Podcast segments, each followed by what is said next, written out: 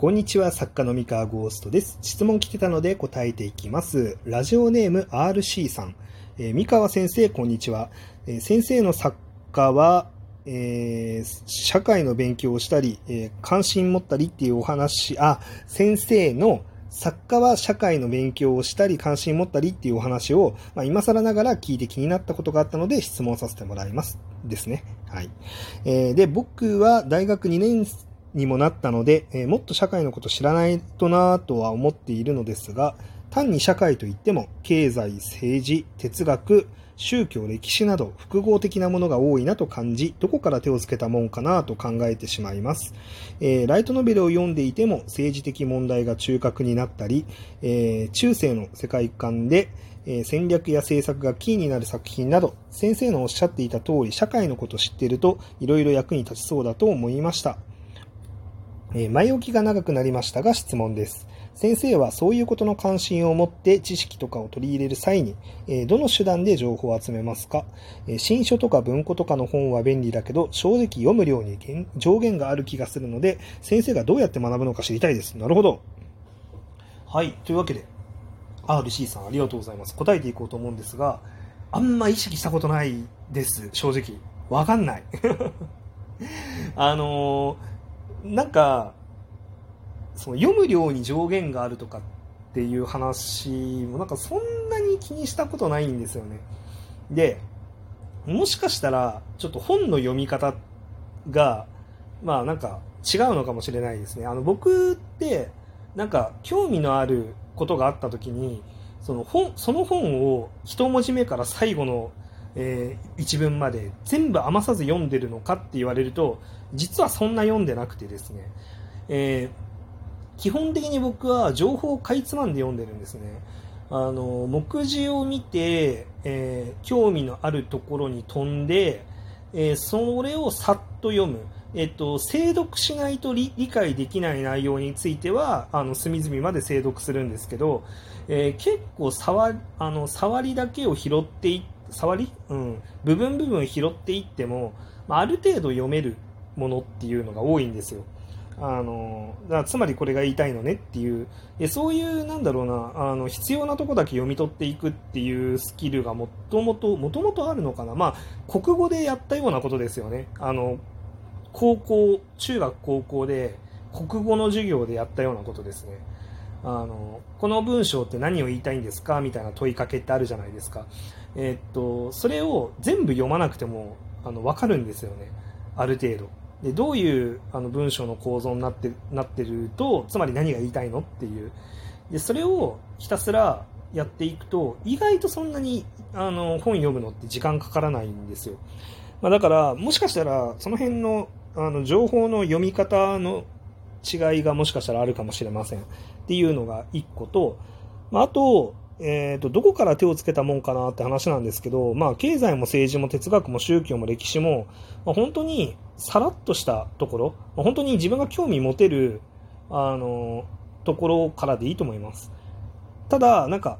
うんその根本根本のものっていうのは一番最初に全部あの学んだ方がいいと思いますけどね。あの根本っていうかその起源というか、まあなんでその学問が必要とされてるのかとかなんでその学問が生まれたのかとかあとはその例えば宗教だったらその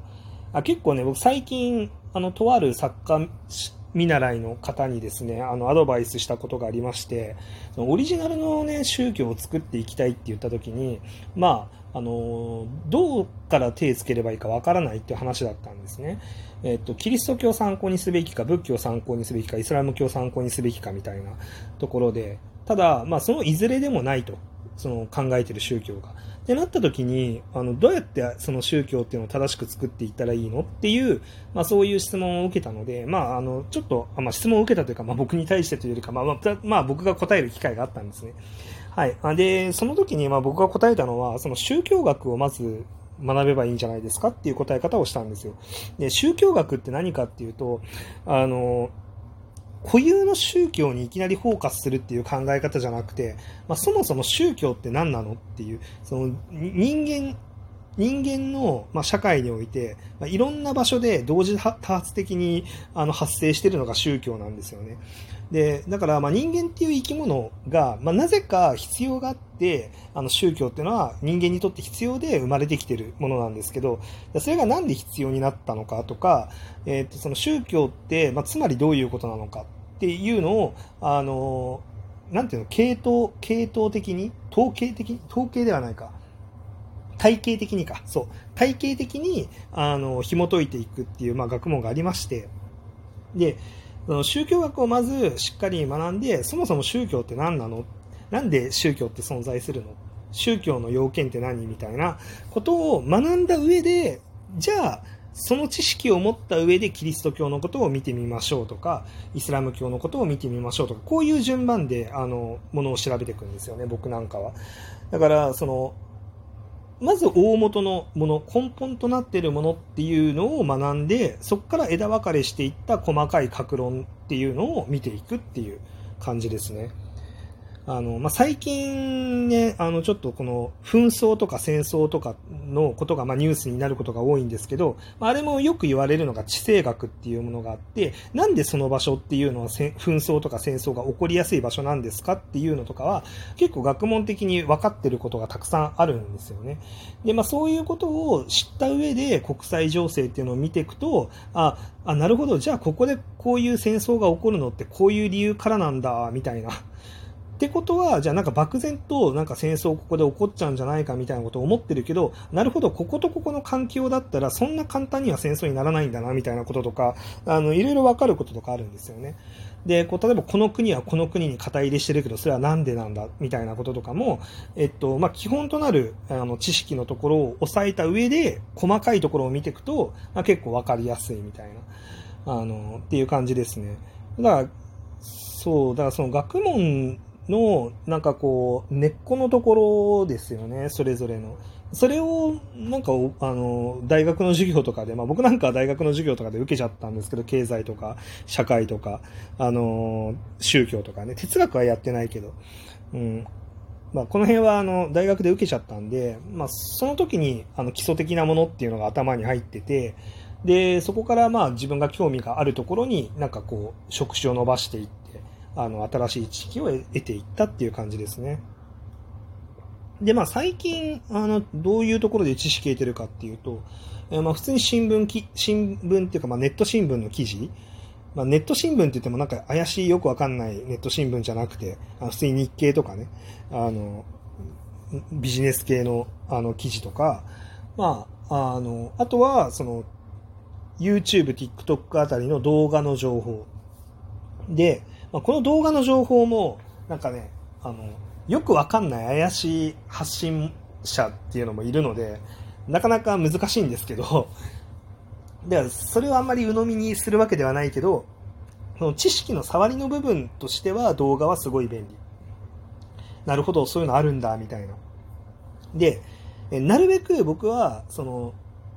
調べたい分野の、そのプロフェッショナルの人の動画をあの動画とか配信を見に行く。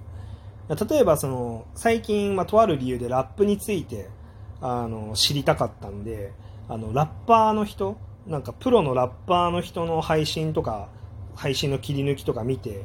でその人の生きあのなんだろう知識がどうこうというよりかはその人がどんな人なのかどんな生き様なのかっていうところと、まあ、あとその人が実際にラップバトルしてるところっていうのを見たりとか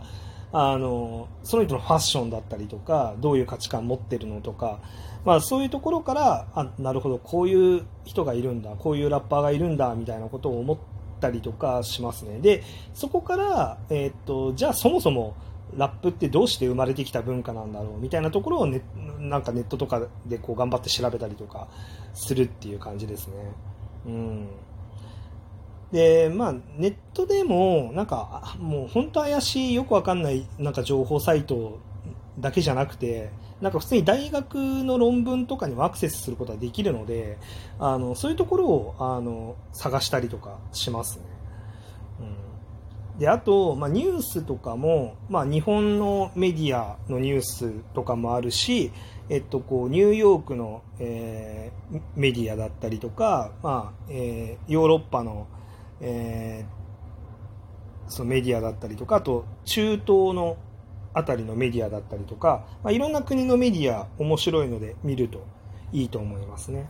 はい。まあ、みたいな感じで、まあ、なんかいろいろ調べてます。ただ、なんか、そのいろいろあるから大変じゃないかと思うかもしれないんですけど、あんまりね、その、苦になる調べ物ってあんまりしてないんですよ、僕。本当に、ああ、なんかこれ気になるって思った時に、サクッと調べに行く感じ。うん。だから、その自分の好奇心に任せてるんですよね。うん、調べるときって。だからなんかこう義務感でやってないので、まあ、だから入りやすいんじゃないかなと思います。だからこう、知りたいことができたときに、なんかすぐ調べる、調べに行くっていう、まあ、そういう癖をあのつけていけば、まあ、自然といろんな知識が入ってくるんじゃないですか。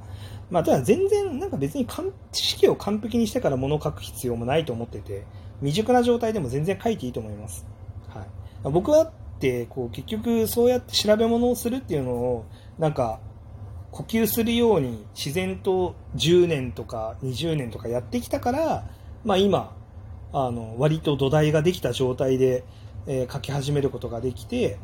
で、まあ、あの、ちょっと深掘りして知りたい時にサクッと調べることができるっていうとこまで持ってこれたのは、まあ、積み重ねてきたものがあるからなんですよね。だから、あの、今はま大学生、大学2年生なのであれば、まあ大学の授業をしっかり受けて、えー、知識の基礎、基盤っていうのを、あの、積み上げていって、で、まあ、知りたいことがあったらすぐ調べるっていう癖をコツコツ続けていけば、もう5年後、10年後とかには、全然何も調べ物苦じゃなくなってると思います。その、読むべき本が、なんか多すぎるとかも多分考えなくてよくなってると思います。はい。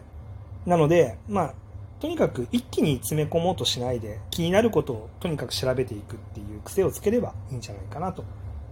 はい、思っております。というわけで、今日の話は以上でございます。それでは、